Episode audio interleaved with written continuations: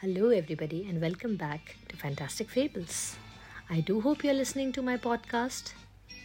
While reading an article on animal abuse, I recalled the story of the Bell of Atri.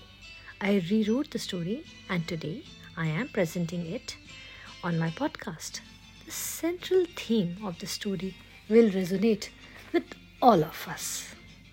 In a small town of Atri in Italy, a king had hung a bell on a tower in the middle of the town for justice.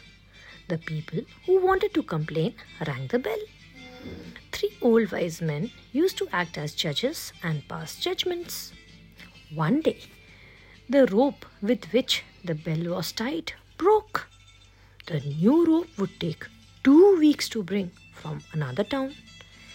In the meantime, a grapevine was tied to the bell. Once, an old horse who had loyally served his owner, a prosperous merchant, was abandoned by him. He wandered around the town, distraught and hungry. On seeing the grapevine hanging down, he approached it and hungrily started chewing it. During this process, the people heard the tolling of the bell.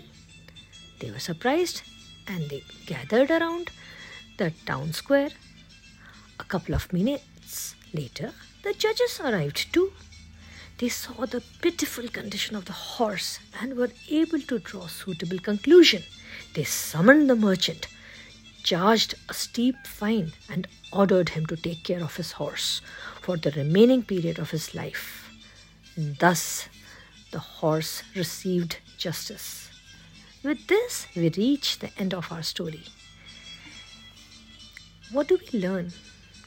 Well, for one, we all have to understand that cruelty towards animals shouldn't be tolerated and it is unacceptable. Please do continue listening to my podcast either on Anchor, Spotify or on Apple. Like my page Fantastic Fables, which is there on Facebook, and do interact with me. God bless you all. See you.